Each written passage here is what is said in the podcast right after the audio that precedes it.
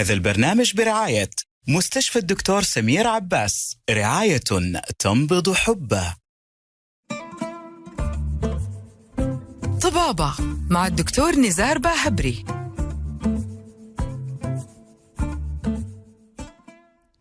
السلام عليكم ورحمة الله وبركاته. بسم الله الرحمن الرحيم، والصلاة والسلام على رسول الله. رب اشرح لي صدري ويسر أمري واحلل عقدة من لساني يفقه قولي. أهلا وسهلا بكم في يوم متجدد من أيام هذا الشهر الكريم، الشهر العظيم اللي نجدد دائما فيه المعلومات، الشهر اللي نجدد به صلتنا بناس غبنا عنهم شهور كثيرة، الشهر اللي نجدد به معلوماتنا في مختلف المجالات، شهر التغيير، شهر إننا نكون نحن أفضل، الشهر اللي كثير مننا اليوم وهو جالس يستمع الآن وإنت في الإذاعة، أو إذا أنت كنت معانا لايف على تويتر على حسابي في تويتر، أو كنت معانا لايف على اليوتيوب في قناة الف الف اف ام لايف، حتقدر اليوم بإذن الله إنك تجدد معلومات غالبا كنت تعتقد إنك أنت تعرفها وكانت ما هي صحيحة، في حاجة أنت تواجهها أسبوعيا. وكمان حنعرف معلومات بتحدي كثير مننا يجهلها من الكتاب والسنة. أنا علشان كذا أقول لكم إنه هذه الحلقة زي كل حلقة بقى يكون كامل مجهودنا محطوط إننا نقدم لكم بكل بساطة معلومة طبية واجتماعية ودينية وفي كل مجالات الحياة، بحيث إنك أنت تعيش يوم بإذن الله مختلف، تقدر أنت تكون رسول بإذن الله لهذا البرنامج. كل معلومة إذا أنت سمعتها ونقلتها للآخرين تكسب بإذن الله أجرها، وكمان تفيد المجتمع بإذن الله. الله ينفع بكم العباد والبلاد.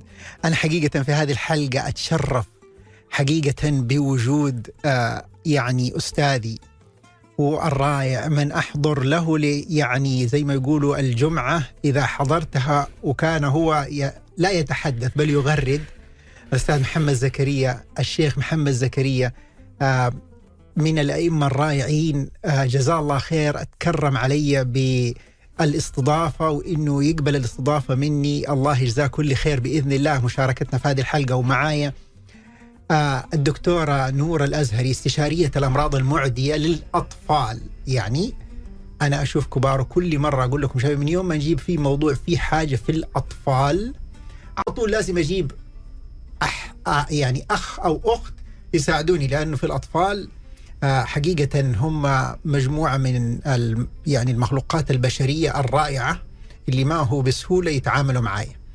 بأي حال من الأحوال توكلنا على الله بإذن الله. حلقة حاقول لكم أي أحد فيكم الساعة القادمة ما يبغاله يبعد عن المنصة اللي قاعد يستمع لها أو يشاهدها. أبغى أسألكم سؤال، عرفتوا إحنا حنتكلم عن إيش؟ اليوم رح نتكلم عن عرض، وليس مرض بل هو عرض، والفرق بين العرض والمرض بكل بساطة: الضغط مرض، الصداع عرض، السكر مرض، السخونة عرض، الغدة الدرقية كسلها مرض، الإسهال أكرمكم الله عرض. فبكل بساطة هذا العرض الأشهر، العرض اللي يعني خافوا منه الناس خوفا عظيما، يعني ما يمر عليهم فترة، وراح نجدد من بدايته إلى النهاية. راح نعلمكم اليوم عن السخونة.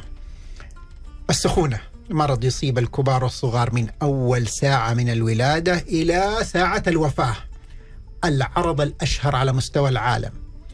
إيش يعني سخونة؟ أبغى أسألكم بكل بساطة بس علشان تعرفوا السخونة. الله سبحانه وتعالى خلقها في الإنسان علشان حمايته. تقولوا لي كيف حماية؟ يعني إحنا كلنا نخاف منها، كيف حماية؟ أقول لك بكل بساطة، أنت إذا جيت كنت خايف من هذا الأكل، تقول والله هذا الأكل أنا قلقان لا يروح يجيني بكتيريا منه، إيش تسوي له؟ بكل بساطة تطبخه. فبالتالي السخونة موجودة لقتل الميكروبات. حتى ما أنت تشوف لما تروح للدكتور دائما يقوم يقول لك وإنت أكلت حاجة نية علشان هذه اللي يكون فيها، بس من يوم ما تقول لا والله ومطبوخة ممتاز أو مشوية ممتاز يقوم يقول أجل خلاص. طيب أجل إيش فائدة السخونة؟ السخونة هو فضل الله سبحانه وتعالى قبل وجود المضادات الحيوية ومخفضات الحرارة وكل شيء. طيب هل ما كان موجود عند البشرية ناس يصابوا بالسخونة؟ إلا طيب وجل هي موجودة ليش؟ كانت بكل بساطة الله خلقها للإنسان عشان تقتل الميكروبات. يعني ما كان يجي لهم التهاب في البول إلا، ما كان يجي لهم التهاب في الصدر يجيب لهم كحة قبل ما يكون في مضاد حيوي إلا. طيب أجل كيف كانوا الناس يتعالجوا؟ يسخنوا. فمن يوم ما يدخل أي ميكروب جوا الجسم بكل بساطة الجسم من يوم ما يبدأ يتكاثر الميكروب يقوم الجسم إيش يقول لي للمخ في منطقة كده حقة الحرارة، يقول له يا جسم أرفع السخونة، إحنا نحتاج نقتلهم، فيقوم يرفعها من بعد 37.5 يرفعها 38، يقوم يلاقي ما زالت الميكروبات تتكاثر، يقوم إيش يقول أرفع 39، يرفع 39 يلاقي ما زالت الميكروبات تتكاثر، ما زال الالتهاب شديد، يقوم إيش يقول للجسم؟ يقول له سويها 40، يقوم يقول له ما أقدر أسويها خلاص، أنا دحين سويت كل اللي أقدر عليه، كل الأشياء اللي في الدم اللي ترفع السخونة أنا استخدمتها. فيقوم إيش يسوي الجسم؟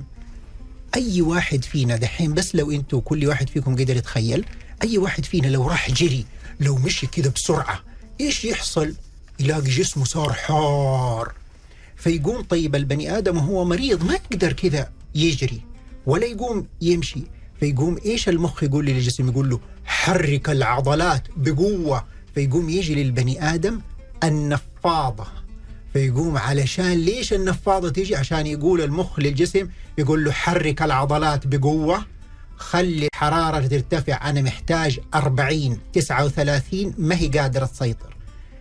فالسخونة بكل بساطة هو أمر الله لحماية الإنسان. أول حاجة تحتاج إنكم تغيروا وجهة نظركم، السخونة من فضل الله بخلاف أجرها، لكنها السخونة وجدت علشان قبل ما تكون في أي أدوية.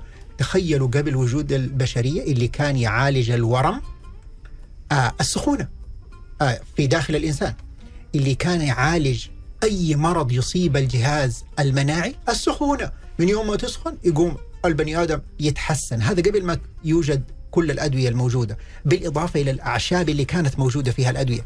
لكن السخونة هو جزء من الإنسان الله خلقه علشان يحمينا، لا تخاف منه. طيب أنا أبغى أبين هذه درس. قال لك إيوه، قال لك بكل بساطة إحنا في واحدة من أشهر المجلات العلمية قسموا الناس إلى قسمين، قسموهم إلى جزء كلهم في العناية المركزة حالتهم خطرة، كلهم مسخنين، كلهم عندهم التهاب، قسموهم إلى قسمين، قسم الدول مخفضات حرارة وخلوا حرارته ما ترتفع، كل 6 ساعات 4 ساعات يدول مخفض الحرارة، وقسم سيبوهم قيدهم هم أصلا منومين الله يكتب لهم الأجر في العناية، محطوط لهم منبوب ما هم حاسين بشيء، خلوا الحرارة حقتهم مرتفعة، فضلوا يدوا لهم الاثنين نفس العلاجات، لقوا ما تزيد أبدا نسبة الوفاة، لا هذا ولا ذلك. فبالتالي قال لك أجل السخونة ليست هي سبب الوفاة، إنما انخفاض الضغط مع السخونة هو سبب الوفاة. فبالتالي انخفاض الضغط مسؤولية نقص السوائل، عشان كذا أنت كل ما تصاب بالسخونة أكثر شيء يقولوا لك هو الدكاترة أشرب موية، عشان أنت لما تقول لنا أنا مسخن، أنا كدكتور ما أخاف، أنا أخاف لما أنت تقول لي أنا مسخن وضغطي منخفض، هذا اللي يخوفني. أتمنى بإذن الله أنكم الآن تكونوا جددتوا كل معرفتكم عن السخونة، إيش وضعها وإيش رؤيتها. أستاذ أبو عبد الله أنا هاخدها كذا، إيش يعني علمك الآن صار إن شاء الله جددنا معلومات. جددنا حقيقة. أنا حقيقة الآن سمعت أنه هي معركة تكون داخلية ولكن يكون لها علامة خارجية، علامتها السخونة، يعني نعم. كأن الجسم يقول ترى هناك في شيء لازم تنتبه له اللي هو السخونة. ليه؟ بيقابل أنه في هناك التهابات زادت في هذا الجسم مع صراع بين كريات دم بيضاء وحمراء نعم. وغيرهما، وبدأ الآن الجسم لا يتقبل أن يكون هذا الداء موجود فيه، يعني كأن الجسم ربنا جعل فيه شيء داخلي يتصارع مع المرض. نعم. وهذا يعني شيء جميل إنه يكون في شيء يتصارع مع المرض من الداخل ويعديني علامة من الخارج، زي مثلا يعني بعض الأحيان يكون الإنسان عنده في بطنه مثلا أشياء فيطلع التهاب في البطن في الفم. نعم. ما في علاقة بين الفم والبطن في هذا الأمر، لكن يقول له في هناك في مشكلة في البطن. صحيح. يطلع هناك بعض الحمى في الفم. صحيح. تقول إنه هناك لابد المسارعة في معالجة هذا الجزء الذي هو في البطن من لازم عشان تروح هذه الالتهابات. إذن فهذه السخونة أصبحت علامة خارجية يعرف منها الإنسان أنه فعلا في مرض لازم نلحق نيش نعالجه. صحيح. طبعا إذا نخاف إحنا من السخونة، الكبار إذا جاتهم سخونة يأخذوا حبتين بنادول ويسكتوا على نفسهم، وإذا كذا صابوهم أي سخونة يقوموا يعني يقدروا يستحملوا، لكن ما في ولا كبير يستحمل على ولد السخونة إلا الأولاد. أبناءنا يتجننوا الأهالي إذا ولدهم سخن. دكتورة نورة، أول معلومة دائما قولي لنا كده، أكثر معلومة أنا أسمعها الأمهات بالذات والآباء، يعني الأمهات المخلوقات العظيمة في الحياة، أو أول وأهم معلومة دائما يحبوا يسألوا عليها هي إيش السخونة الطبيعية؟ أنا أصلا كيف أعرفها؟ أية واحدة 37 37.5 في الإذن، في الباط، في الفم، أنا كيف أعرف في الجبهة؟ زي ما قلنا احنا ودكتور نزار قال أستاذ محمد قال لنا أنه السخونة هي واحدة من العلامات الطبيعية اللي تصير في الجسم نتيجة كرد فعل. تخيلوا بس أنه إحنا يجينا المرض وما يجينا سخونة، كيف حنعرف؟ يعني هل إحنا حنقدر أنه إحنا نتوقع أنه إحنا عندنا مرض أو هل حنحس بشيء؟ فالسخونة تعتبر واحدة من النعم حقت ربنا علينا أنه يجينا سخونة سواء لينا ولا للأطفال. طبعا دكتور نزار زي ما هو يقول هو ما يحب يتعامل أبدا مع الأطفال. أنا كل يوم في العيادة لازم أشوف أقل شيء 5-6 أطفال جاييني بس بسخونة، والأمهات ما يستنوا، خلاص من يوم ما تبدأ السخونة، حتى لما من 1 يوم بدأت حست طفلها مسخن على طول تجيبها للمستشفى. أحيانا 6 ساعات، يعني أحيانا تفاجئ. كان أيام أنا كنت في الطوارئ تقول له 6 ساعات جات سخونة. 6 ساعات؟ طيب أصبري. بالضبط. يعني إحنا كدكاترة فإحنا يمكن عندنا شوية صبر، بس كأمهات يعني حتى إحنا كأمهات أو كآباء ما حنصبر على أولادنا.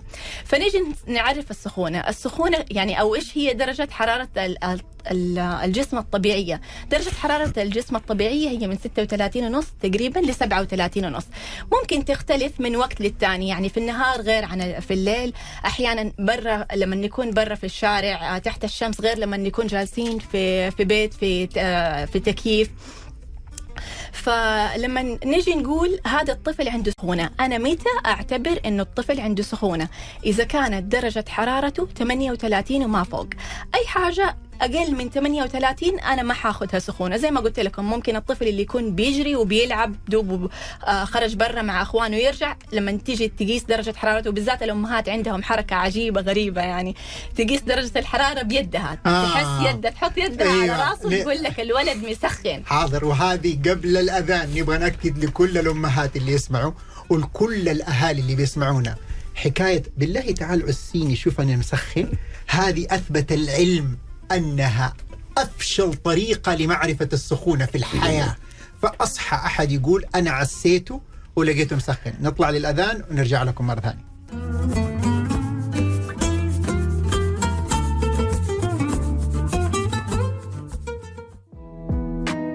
مستشفى الدكتور سمير عباس، رعاية تنبض حبه. للاستفسار 900-125-225. طبابة مع الدكتور نزار باهبري. ورجعنا لكم. الدكتورة نورة، بدأنا بدرجة الحرارة العادية من 36.5 إلى 37.5. الحرارة اللي من جد هي 38 فما أعلى. إيش الفرق بينهم لما يكون مقياس الحرارة إذن، جبهة، فم، إيش هو؟ طيب السؤال هنا زي ما بيقول دكتور نزار، طب كيف نقيس الحرارة؟ يعني أنا دحين حاسة إن ولدي إنه هو ممكن يكون مسخن، إيش أسوي أنا؟ في عندنا أنواع كثيرة من الثيرموميتر، أنا أقول لكم إنه نقدر نستخدم الإلكتروني العادي اللي هو موجود في كل الصيدليات، ما يحتاج ناخذ اللي هي الماركات هذه المعروفة اللي بمبلغ وقدره، البسيطة اللي هي الإلكتروني. من فين نقدر نقيس الحرارة؟ الدراسات كلها قالت إنه أحسن شيء نقيس الحرارة من قدر إنه إحنا ناخدها من الفم أو من تحت الإبط أو في الأدق وهي من فتحة الشرج، بس عادة هذه يعني ليها حالات معينة وما نسويها في البيت، الأغلب هذه نستخدمها في المستشفيات. ففي البيت كيف نقيس درجة الحرارة؟ يا إما من تحت الإبط أو من الفم إذا كان الطفل 4 سنين وما فوق عشان يقدر يقفل فمه. طيب هتقولي لي دكتورة، طيب في عندنا ترموميتر جديدة اللي هي إحنا نقدر نقيس من الأذن، نقدر نقيس اللي هي من الجبهة، هل هذه نقدر نستخدمها؟ أيوة نقدر نستخدمها، بس هل هي دقيقة أو فعالة كالثانية اللي هي عن طريق الفم وعن طريق الإبط؟ تقريبا، بس الأفضل إنه إحنا نتأكد عنها. طيب كيف نقدر نستخدم هذه اللي هي عن طريق الأذن؟ عن طريق الأذن أي طفل أقل من 2 شوية صعبة، لأنه نفس التركيب حق الأذن في الأطفال يختلف عن الكبار. تمام. فممكن إذا كان في شمع في الأذن، إذا كان في مويات، إذا كان الولد خرج جوبه برا ورجع، لما تقيسه عن طريق الأذن ممكن ما تدينا درجة دقيقة. اللي هي عن طريق الجبهة برضو ممكن نفس الشيء، إذا كان الطفل برا، إذا كان في جو بارد، ما تدينا درجة حرارة دقيقة. فإحنا نفضل اللي هي عن طريق تحت الإبط أو عن طريق الفم. وهو يفرق الإبط الدرجة حقة الحرارة، يعني دحين لو أنا قلت في الفم 38 إيه والله مسخن، في الإبط إيش هي علشان يقول إلا والله مسخن؟ يعني عن طريق الإبط لو كانت 37.5 هذا معناته مسخن، لأنه إحنا ممكن نزود عليها نص، بننقص نص. ايوه انا قصدي انه احنا نزود، يعني اذا قسنا تحت الابط 37.5 فاحنا نزود عليها نص، فمعناته درجه الحراره 38 يصير للمعلومه الدقه تحت الابط 37.5 تعتبر 38 في الفم. ايوه وفي ترموميتر جديد الحين اصلا حتى في الصيدليات اللي هو يعني نقدر احنا نختار، يعني مثلا مكتوب في هل هو هذا عن طريق الابط او عن طريق الفم، فهذه اذا انتم اخترتوا العلافه معناته خلاص نفس درجه الحراره اللي تطلع لكم هي خلاص هي الصح. تمام. وابغى اكد على حاجه يا ابو عبد الله، الحراره هي من الاشياء اللي لها اجر موجود ومثبت في الكتاب وفي السنة، صحيح؟ نعم. النبي صلى الله عليه وسلم لما نوعك قال إني أوعك ووعك الرجلين منكم، فلما لمس أحد الصحابة قال إن فيك يعني حمى شديدة، قال نعم لأني أوعك ووعك الرجلين منكم، فقال أئن لك لا أجر؟ قال نعم، كما أن لو الإنسان يعني يضاعف له الأجر بسبب الداء والمرض الذي يصيبه. فهذه الحمى هي عبارة عن سبحان الله هي علامة أثبتت أن الجسم فيه ضرر، وفي نفس الوقت أجر عليها، لأنه أصل حجم البلاء نحن نسميه بلاء، والبلاء في مفهوم الناس اللي هو الشر، قال لا، البلاء كل ما يعطى سواء من شر أو خير، ونبلوكم بالشر والخير فتنة. فربما هذا البلاء في تصويرنا أنه بلاء، لا هو مو بلاء، هو عطاء، لأن الله دافع قيمة هذا الوباء وقيمة هذا البلاء، مثل ما صار مع أيوب عليه السلام، أعطاه بلاء، لكن هذا البلاء أخذ 17 سنة أو أكثر، فيعني كان يستطيع أن يزيل هذا البلاء من اليوم الأول، دعاء مستجاب، لكن تحمل هذا، يبغى يأخذ أكبر قدر ممكن من الوسام، اللي وسام إنا وجدناه صابرا، كلمة صابرة هذه وسام أخذ بعد البلاء. موسى عليه السلام، سيدي موسى عليه السلام جاء يأخذ هذا الوسام قبل، قال ستجدني إن شاء الله صابرا، قالوا لا هذه ما تأخذ قبل، تأخذ بعد. إسماعيل قال ستجدني إن شاء الله من الصابرين، أي بضعا من الصبر.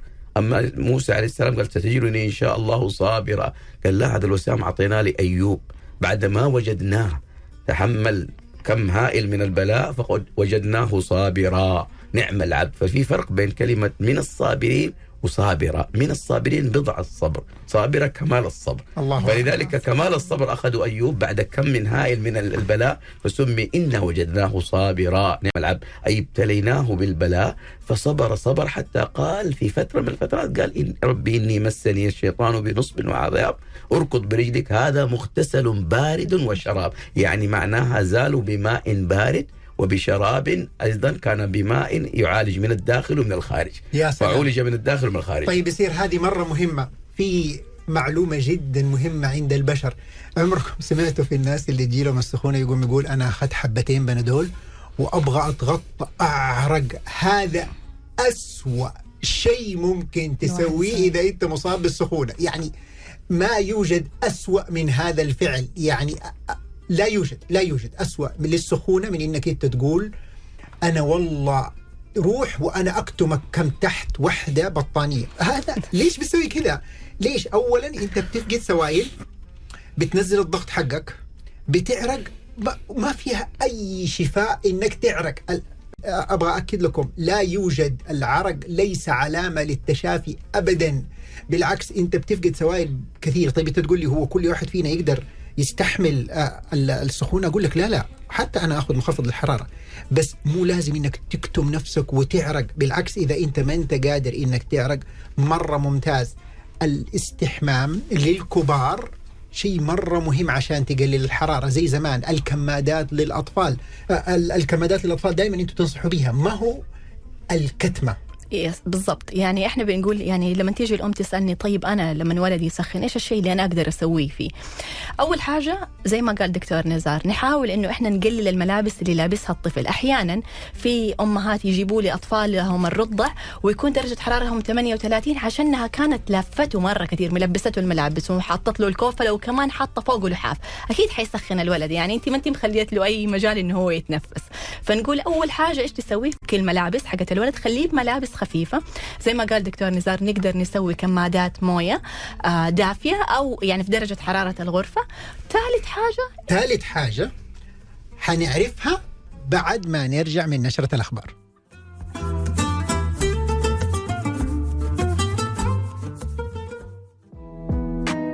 مستشفى الدكتور سمير عباس، رعاية تنبض حبة. للاستفسار 900-212-525. طبابة مع الدكتور نزار باهبري. ورجعنا لكم مع رقم 3. طيب رقم 3 إنه إحنا ممكن نعطيله من خوافض الحرارة اللي هي الأدوية خوافض الحرارة. في عندنا نوعين من خوافض الحرارة اللي إحنا نقدر نعطيها في الأطفال. أول واحد اللي هو اسمه الباراسيتامول أو الأسيتامينوفين، هذا الاسم العلمي حقه، معروف عند العامة باسم بنادول، فيفادول، أدول. الدواء الثاني اللي هو الأيبوبروفين ومعروف عندكم باسم بروفينال.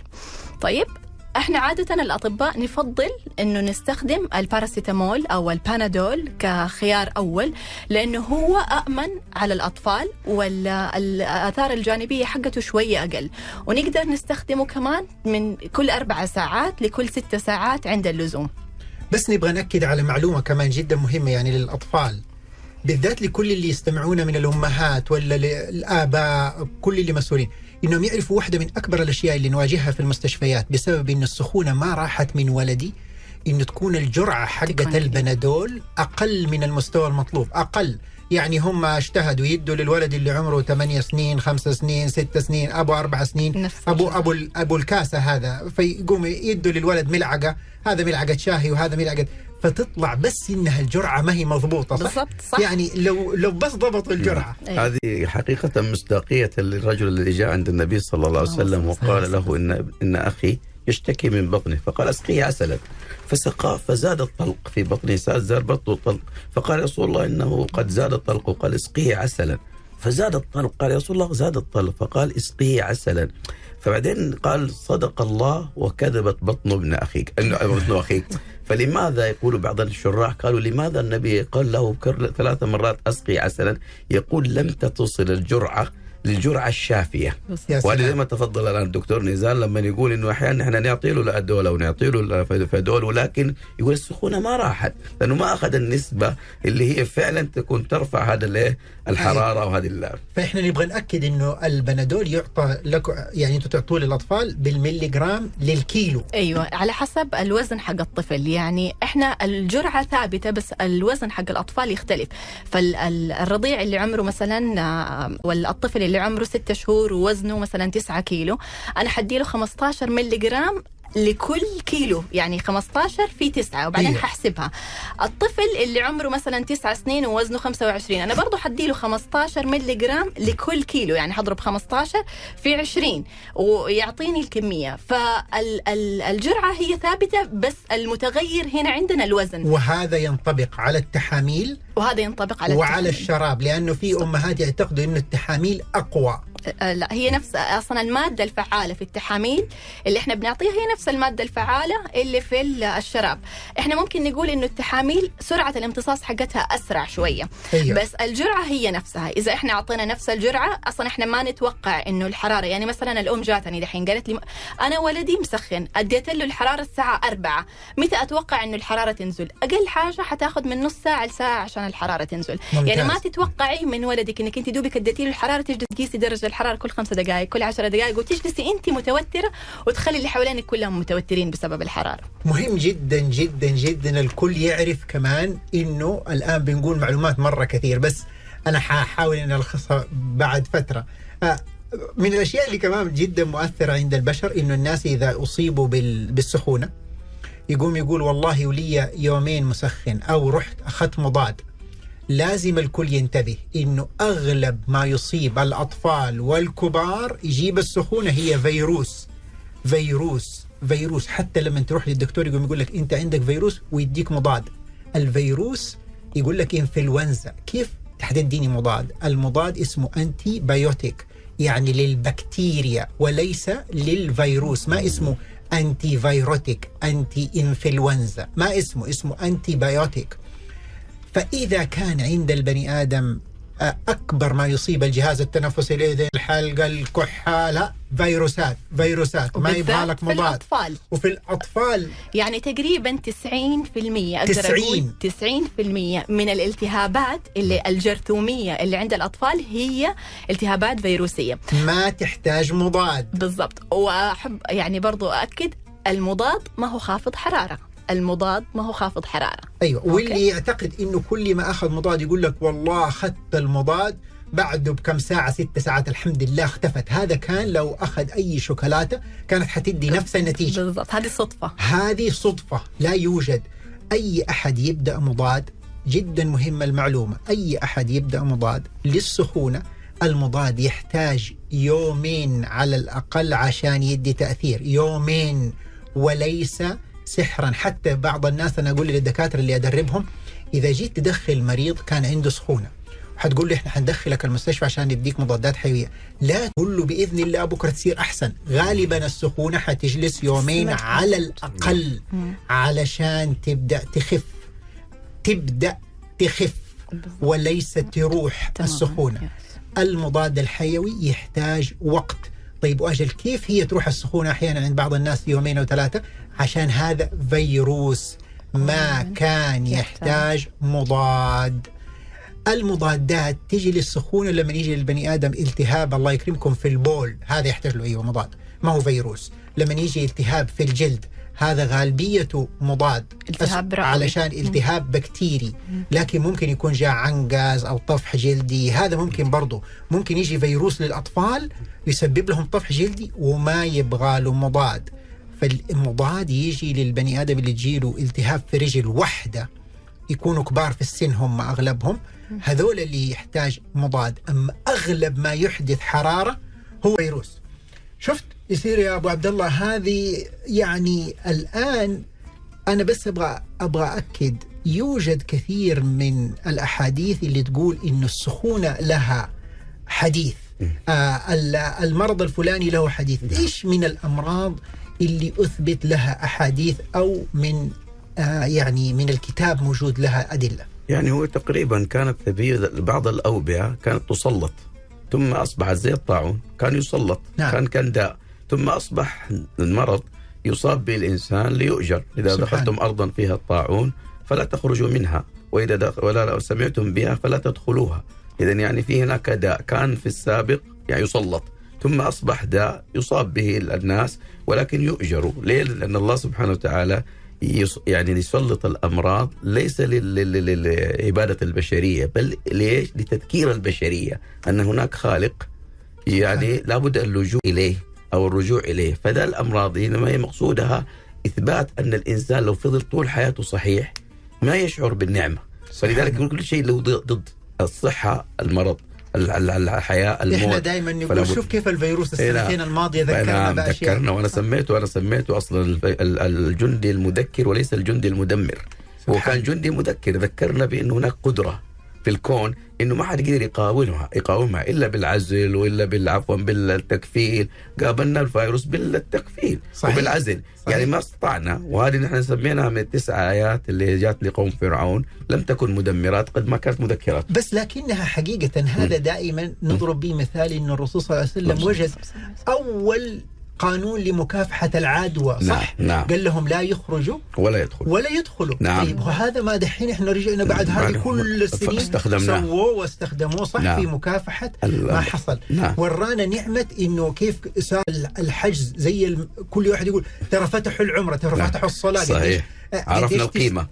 عرفنا القيمة. نعم، عرفنا القيمة بعدما عادت. لذلك يقول لك ليش النعم لا تعرف إلا بالزوال.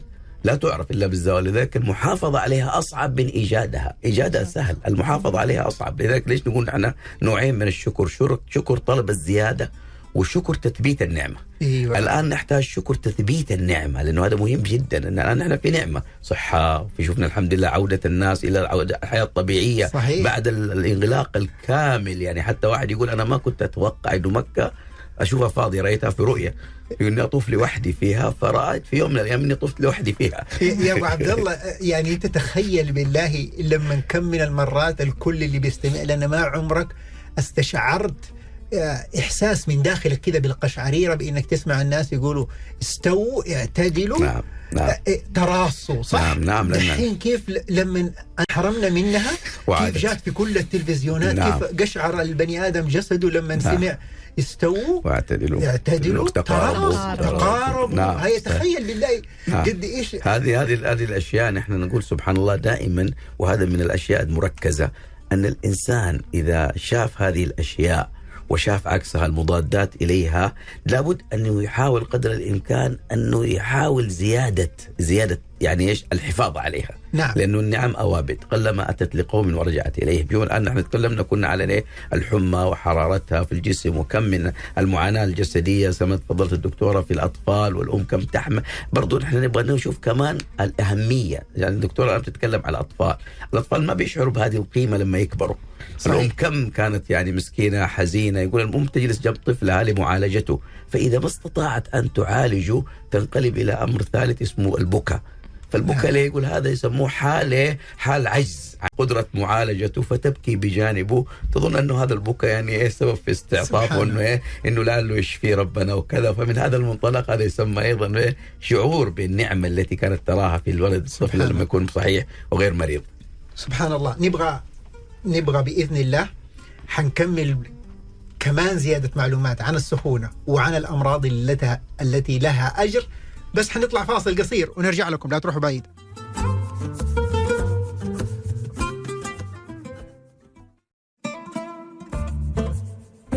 طبابة مع الدكتور نزار باهبري. ورجعنا لكم مع تحت الهوى. كان أبو عبد الله بيقول لي على موضوع بكاء الرسول صلى الله عليه وسلم. يعني أنا مثلت حقيقة بكاء النبي صلى الله عليه وسلم على أمته مثل الأم على خوفا على ولدها لما قرأ آيتين إنهن أضللن كثيرا من الناس فمن تبعني فإنه مني ومن عصاني، وقرأ الآية الأخرى إن تعذبهم فإنهم عبادك وإن تغفر لهم فإنك أنت العزيز الحكيم، فخاف على أمته فبكى. وهذا حال الأم لما تبكي على خوفا من إيه على أبنائها وعلى بناتها مثلا في الداء أو في المرض أو عدم قدرتها على الأصول. فسبحان الله، فلما بكى النبي رب العالمين أراد أن يسكن هذا البكاء، فأرسل جبريل إذا بلا محمد وسأله ما الذي يبكيه وربه أعلم، فنزل جبريل عليه السلام ما الذي يبكيك وربك أعلم، فقال أمتي أمتي يا جبريل، فصعد جبريل مرة أخرى ليخبر رب العالمين ورب العالمين يعلم، قال يا رب يقول أمتي أمتي، قال أذهب إلى محمد وأخبره أننا لن نسوءه في أمته. يعني كان حريص حتى على أننا نحن لا نصاب بأي شيء لا في الدنيا ولا في الآخرة، فكان حريص علينا. ولذلك حقيقة يعني النبي كان رحيم. جاءت مرأة وقالت يا رسول الله إني أسرع وأتكشف فادعو الله لي، فقال لها تصبري ولك الجنة، يريد أن يعرفها قيمة الأجر في الوباء أو في البلاء أو في المصيبة، فقالت يا رسول الله أصبر، فقالت ولكن يدعو الله أن لا تكشف، فدعا الله أن لا تتكشف فدعا لها، ولكن صاروا ينظروا بعضهم إلى بعض، أتريد أن ترى امرأة من أهل الجنة؟ انظر لتلك المرأة، هي جاءت وأخذت شهادة من النبي بالنبي صلى الله عليه وسلم. وهذا من الأمراض التي مثبت بها الصرع، مثبت له الحديث، إيش من غيرها؟ أمراض كثيرة، لا كل أي وباء يصيب الإنسان، يعني حتى الشوكة يصابها الإنسان يؤجر عليها، فنحن أي وباء سواء مرض قلب، مرض باطني، مرض اسمه عضلات، مرض عظام، أي مرض يصاب به الإنسان الله جل جلاله قلب البلاء إلى عطاء. ليه؟ لأنه هو الوحيد اللي يدفع قيمة البلاء، فأي بلاء يصاب به الإنسان في حياته من ضمنها الحروق، كل شيء، الحرق، المحروق، الغريق، هذا المبطون، هذه كلها من الأمراض التي صاحبها ينال درجة شهادة. ما يعني ما كان قالوا إذا يا رسول الله، قال الشهيد في أمتي، قالوا الذي يقتل في سبيل الله، قال إذا شهداء أمتي قليل، ففتح المجال للمبطون والحريق والغريق، كل هؤلاء شهداء. إذا كل من يصاب يأخذ قيمة هذه الإصابة وهذا البلاء، يتحول إلى عطاء من الله سبحانه وتعالى بإذن الله.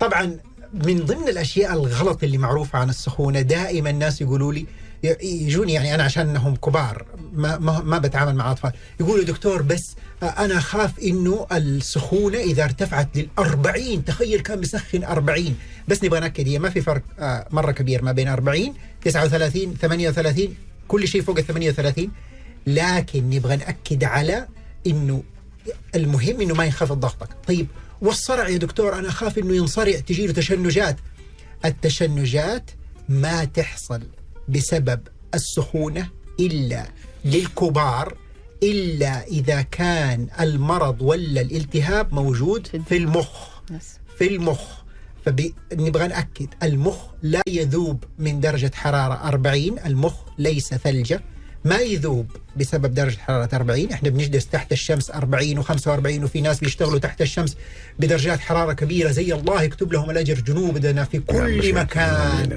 في كل مكان الله يكتب لهم الأجر العظيم وهم تحت الشمس. هذا ما يأثر على المخ، صح تجي ضربة شمسية إذا أنت ما كنت مغطي، لكن السخونة ما تجيب صرع ولا تذوب بالمخ للكبار. متى تأثر على الصغار تيجي التشنجات؟ طيب احنا العكس، لما نيجي نتكلم في الأطفال احنا معروف عندنا انه في نوع من انواع التشنجات نسميها التشنجات الحرارية، هذه عادة تجي للأطفال من عمر 6 شهور لعمر 6 سنين، وتكون مصاحبة للحرارة او الارتفاع السريع في درجة الحرارة. غالبا هذول الأطفال يكون عندهم مسببات وراثية، يعني يكون في أحد في العيلة، أخوانه، أبوه، عمانه، خلانه، في أحد عندهم هذه التشنجات الحرارية، فلما يجي لهم التهاب فيروسي، يجي لهم التهاب بكتيري، أحيانا بعض التطعيمات، بعد نوع معين من أنواع التطعيمات ممكن تجي لهم حرارة وتسبب لهم هذه التشنجات يعني الحرارية. يعني على 39 38 40 ما تفرق، حتى 37.5 أحيانا نبدأ نشوف التشنجات الحرارية.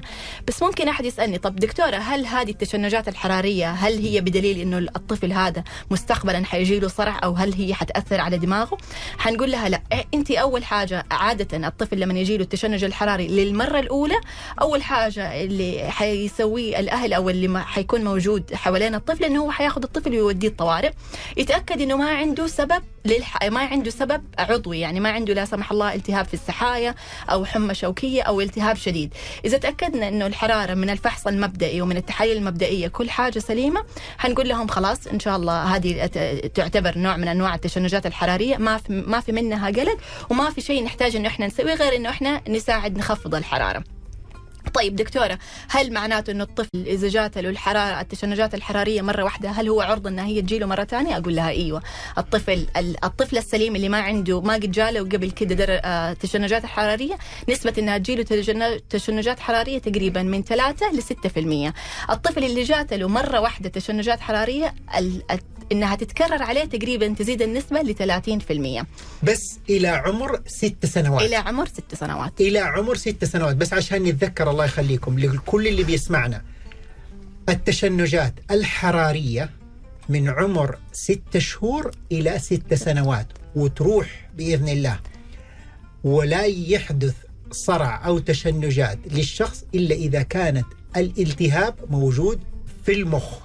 فبالتالي بس عشان نصحح المعلومة، والتشنجات الحرارية ممكن تحصل على أي درجة حرارة، و ممكن انها تتكرر، نعم، بس تروح بعد 6 سنوات باذن الله، ما يبغى لأننا نخاف بشكل جدا كبير.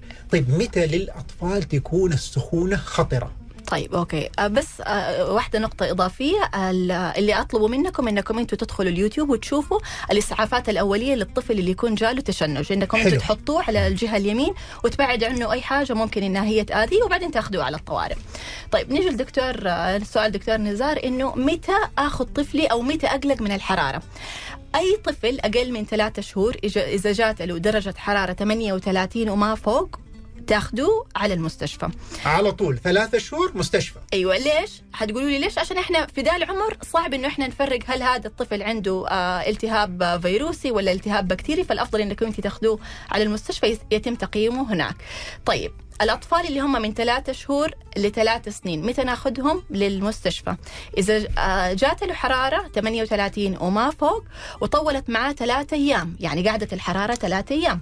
يصير 3 شهور إلى 3 سنين 3 أيام، 3 3 أيام أنت تدي خافض، وبعد 3 أيام هذا ودي مستشفى. قبلها أنت ما شاء الله تدي له مخفض للحرارة، يكون سخونته، يكون نايم، تدي له مخفض الحرارة يقوم ما شاء الله تبارك الله يتحرك في البيت ككل. هي يبغى لك تخاف، هذا فيروس، هذا فيروس، طول ما إنه بيأكل وبيشرب هذا فيروس. يعني إذا كان عندنا غالبا حتى اللي هم من عمر 3 شهور وما فوق، إذا كان الحرارة مصاحبة لأعراض تنفسية، مثلا عنده حرارة، عنده زكام، بيكحكح، في البيت أحد تاني تعبان، فالأغلب إنه هذا هو سبب الحرارة، التهاب فيروسي. يصير نبغى نأكد حلقه في بحة بينزل منه مقاط عن طريق الأنف، هذا فيروس غالبا، فيروس، هذا فيروس. الشيء الثاني برضو لما تكون عندنا حرارة وما في سبب واضح للحرارة، يعني هذا اللي مثلا 2 أو 3 أيام هو بس عنده حرارة، الطفل ما عنده لا كحة، ما عنده الله يكرمكم إسهال، ما عنده استفراغ، ما في أي عرض ثاني إلا أنه هو حرارة، هذا ممكن كمان نشك أنه هو عنده التهاب بكتيري، وغالبا هذول من 3-9% هم اللي يكون عندهم التهابات بكتيرية، الأغلب أنها هي إما تكون التهابات في البول، في هذا العمر، فعشان كده واحد من الأشياء اللي ناخدهم للطبيب. الشيء الثاني كمان إذا كان زي ما قال دكتور نزار، إذا كان الطفل جات له حرارة بس الطفل ما هو في طبيعته، أيوة. الأم شايفة تقول لك هذا ما هو ولدي، أنا متأكدة ولدي فيه حاجة، يعني نشاطه مرة قل، الأكل حقه مرة قل، الولد الوعي حقه قل، طول الوقت نايم. طيب. هذه كلها تستدعي أنك أنت تأخذيه وتوديه المستشفى. بس مهم آخر معلومة نبغى نقولها في السخونة، رجاء لما الناس يجي لهم التهاب، الأمعاء حقتهم ما تتحرك كويس، مو لازم يأكل، المهم يشرب. كبار وصغار المهم يشرب، مو لازم يأكل، حتأكله زيادة حيطرش عليك، انتبه، مو لازم يأكل، المهم يشرب.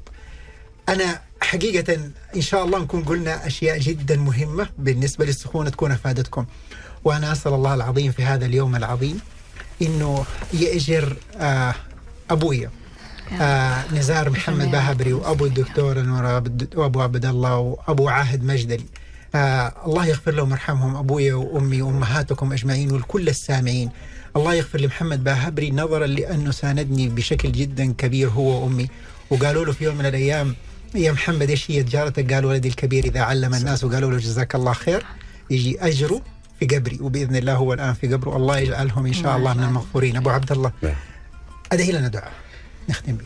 اللهم يا صاحب الفضل والجود، يا من جاد بلا حدود، يا من مد بالمدود، يا من أحسن إلينا، لك المحامد على نعمائك، فضلك وامتنانك، كرمك وجودك وإحسانك، أسدلت إلينا الجميلة فلك الحمد، سترتنا القبيحة فلك الحمد.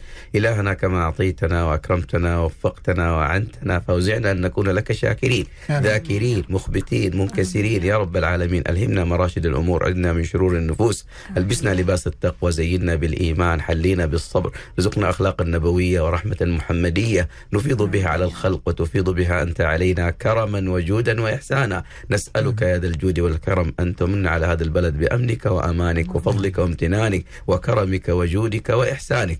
اللهم أمن حدودنا وانصر جنودنا. اللهم نسألك بفضلك وكرمك أن تمن على أولياء أمورنا بالخير والمن والعطاء يا أرحم الراحمين. اللهم انزل على هذا البلد أمنك وأمانك وكرمك وإحسانك. اللهم نسألك أن تشفي كل مريض وتعافي كل مبتلى وتهدي كل ضال الأطوال لنياد الجود والإحسان. اللهم من علينا بالعفو والعافية والعتق من النار في هذا الشهر الكريم، واجعلنا من المقبولين صياما وقياما يا رب العالمين. أعطنا ولا تحرمنا، زلنا ولا تنقصنا، أثرنا ولا تؤثر علينا، اشفي كل مريض يا رب العالمين، وعافي كل مبتلى. نسألك أن ترحم موتانا وموتى المسلمين، اللهم ارحم جميع موتانا وموتى المسلمين برحمتك الواسعة يا رب العالمين. صلي وسلم، بارك وعظم على سيدنا محمد وعلى آله وصحبه وسلم، وآخر دعوانا أن الحمد لله رب العالمين. سبحانك اللهم وبحمدك، أشهد أن لا إله إلا أنت، أستغفرك وأتوب إليك. نراكم غدا بإذن الله.